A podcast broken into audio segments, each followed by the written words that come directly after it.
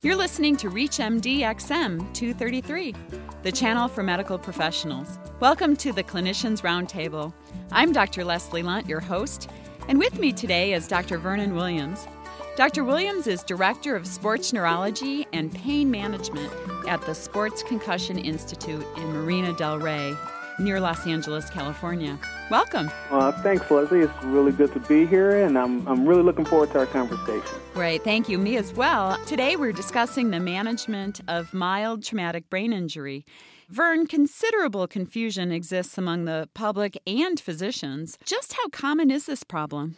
It really depends on how you look at it, but by any account, no matter how you look at it, it's a, it's a very common problem in fact, you know, my group at Sports Concussion Institute, we really consider mild traumatic brain injury or concussion to be an unrecognized or an un- underappreciated epidemic, particularly with res- with respect to sports. Even outside of sports, concussion is a significant problem. I mean, more children die in the United States of brain injury than, than any other traumatic cause. But with respect to sports, we know there's hundreds of thousands. Some uh, estimates are about 300,000 concussions per year related to sports. Uh, so it's a very, very common problem. So 300,000 concussions a year in this country? That's right, and that's a lot, as I said, by by any measure. And you know, the most common kinds of sports where concussions are involved obviously include some of the collision sports like football, uh, hockey, soccer as well. But even though you know you tend to hear about concussions in the NFL with with some of the famous athletes and that kind of thing, keep in mind Again, some estimates are that there are about 5,000 concussions each year for every one concussion that occurs in the NFL this year. It's a big, big problem. Let's take a step back. What exactly is a concussion? That's a great question. And it's a great question because the definition, and believe it or not, has kind of evolved over the course of time. At one point, we used to think that concussions involved loss of consciousness. And now it's pretty clear that they don't require loss of consciousness. And in fact, the overwhelming majority of concussions won't involve any loss of consciousness. The best definition, I think, and this is one that was most recently put forward, is that a concussion is some kind of complex pathophysiologic process that affects the brain. It causes some alteration in brain activity and neurologic function. Usually, that alteration is temporary and it'll resolve spontaneously but sometimes people can have more prolonged symptoms. Okay, well, that's certainly different than I was taught back in medical school, where you, you had to have loss of consciousness to, to make the diagnosis. Yeah, it, it's very different. And, you know, we're, we're spending a considerable amount of time trying to educate people, and not just athletes, but coaches, trainers, parents, physicians, or what have you, on exactly what concussion is because in many cases people won't recognize that they've had a concussion. They'll they'll think they just kind of had their bell, their bell rung. And when I played football in high school, that's what our coach told us. If you if you got up after a big hit and were kind of dazed and confused, oh, you just got your bell rung. You're all right. Get back in there. In actuality, that that constitutes a concussion. That's a concussion. That is a concussion. Keep in mind, you've got this brain, this soft brain that's housed inside this hard skull.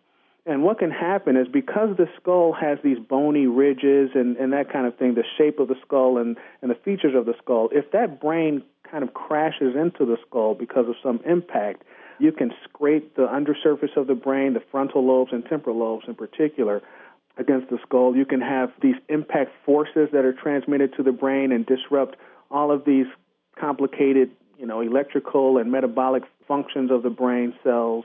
And those things will cause abnormalities in how the brain is able to work. There's clearly some disturbance in metabolism that's associated with it, and, and it doesn't require some abnormality of anatomy. That's why often the MRIs and CAT scans are normal.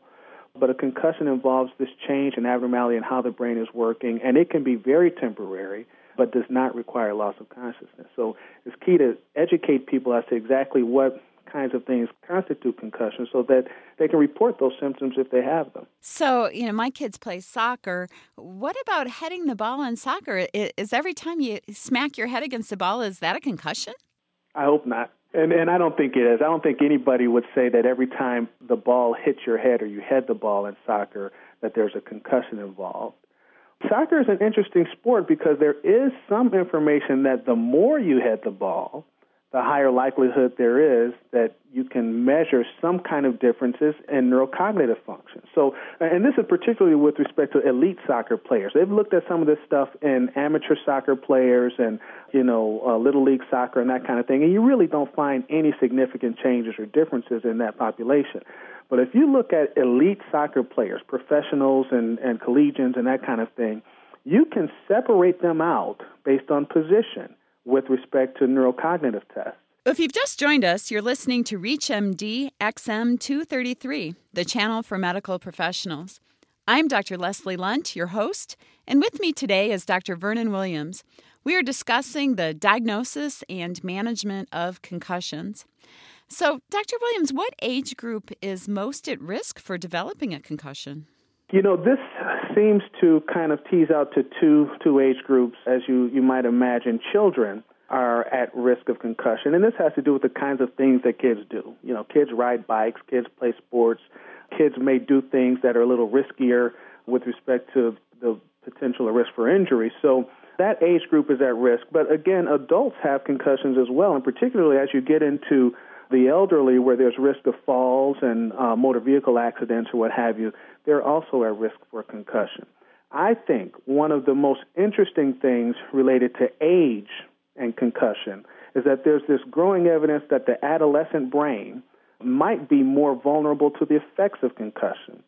For, for instance, if, if you check neurocognitive testing after a concussion, and let's say, for the sake of argument, that all of these people have a grade one concussion, everybody would agree that it was a mild or grade one concussion.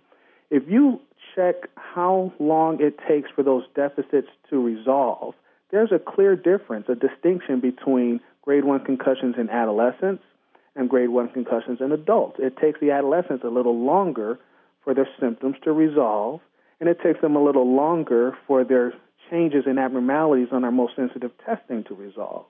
Almost every age group is at risk.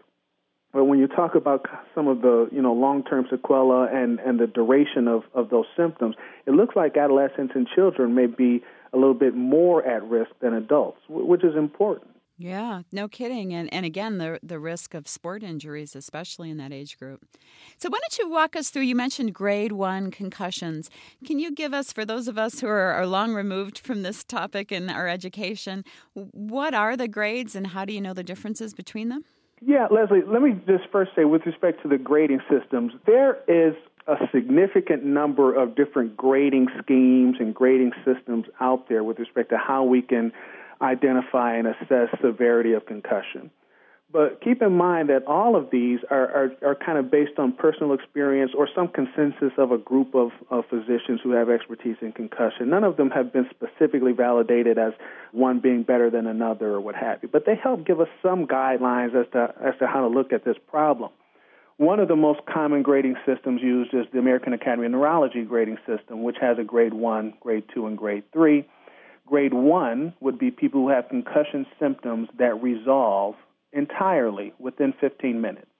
So let's say an athlete plays football, they get their bell rung, as we mentioned earlier, and they have symptoms that are noticed and, and identified by uh, the trainer or coach or team physician. They are examined and evaluated, and all of their symptoms resolve within 15 minutes. That would be considered grade one particularly given the fact that in that situation the patient had no loss of consciousness. Mm-hmm. A grade 2 concussion would also be one where there was no loss of consciousness, but the symptoms lasted for more than 15 minutes. Oh. And then a grade 3 concussion would be any concussion with loss of consciousness. Now, that's, according to the American Academy of Neurology, that's one way to grade concussion. But keep in mind that there is, again, evolving evidence that our grading schemes and grading systems uh, probably need to be revised. And, and, and the reason is that some people would argue, and I agree with those people, that that particular kind of grading system places too much emphasis on whether or not there was loss of consciousness. Uh, again, concussion doesn't require loss of consciousness, and as it turns out, there are some other features to the syndrome that may be more predictive of severity than presence or absence of loss of consciousness, such as presence or absence of amnesia or presence or absence of post traumatic migraine. These kinds of things, many have shown, tend to be a better predictor of how severe the concussion was and how long the symptoms may last than whether or not there was just loss of consciousness. Well, and again, it sounds like what now we consider to be grade one concussions probably weren't even thought of as concussions in the past. That's right. And the more you kind of dig into this, this science and into this subject, it, you, you realize that there's so much to learn and there's so much that we can educate people on that we've already learned. You're absolutely right. It, you know, 20 years ago, many of these things that we're calling concussions now would, would not have been thought of as concussions, and players would have kept playing right through it. They may not have even reported it, and and that's an important point because there's a significant number of people who have concussions and never report them because they don't know they had a concussion. So let's talk about signs and symptoms. What do you see in a concussion? Well, you'll see a lot of different things, and the symptoms can be varied. They can really be individualized from on, on a case to case basis. But the kinds of signs that you will often see is someone who's had a head injury and they appear dazed or confused for a period of time. They may have some changes in their motor activity. In other words, they move around in a clumsy fashion. They're not as skilled and fluid in their movements as normal. They may have difficulty answering questions. They may have changes in their personality or behavior. If it's an athlete, they may forget that they're on offense or defense. They may forget what play uh, was just run or what play is about to be run. And of course, you can have loss of consciousness. So, but those are the kinds of signs that one may see. Symptoms, things that the, the patient may report, are, are also varied. So people may describe headache, they may describe nausea or vomiting, they may describe feeling off balance, difficulties with vision, feeling sluggish, uh, those kinds of things may be reported by patients. But one of the points that I, that I think is very important with respect to these signs and symptoms is that it's crucial to educate players themselves, teammates, trainers, coaches, because, again, as I mentioned, many times the athlete won't report them, those symptoms themselves. And in some cases, it's a teammate who first recognizes those symptoms. If there's a football game going on and I'm the team physician on the sideline, I'm 20, 30 yards away from the play sometime. The teammates are in the huddle with the with the player. so they'll often recognize that, hey, you know, Johnny seems a little out of it, or he do, he doesn't know where to go, where where he's supposed to line up on this play, or and, and so often they will report these symptoms to the to the trainer or to the, to the team physician uh, because the player either won't recognize them or can't, or for whatever reason will be hesitant to. Well, clearly, uh, educating both the players and the coaches seems to be a really important issue here. I want to thank our guest, Dr. Vernon Williams. We've been discussing the diagnosis of concussions. I'm Dr. Leslie Lundt. You've been listening to the Clinicians Roundtable on ReachMD XM 233, the channel for medical professionals. For comments and questions, please send your emails to xm at reachmd.com. Thank you for listening.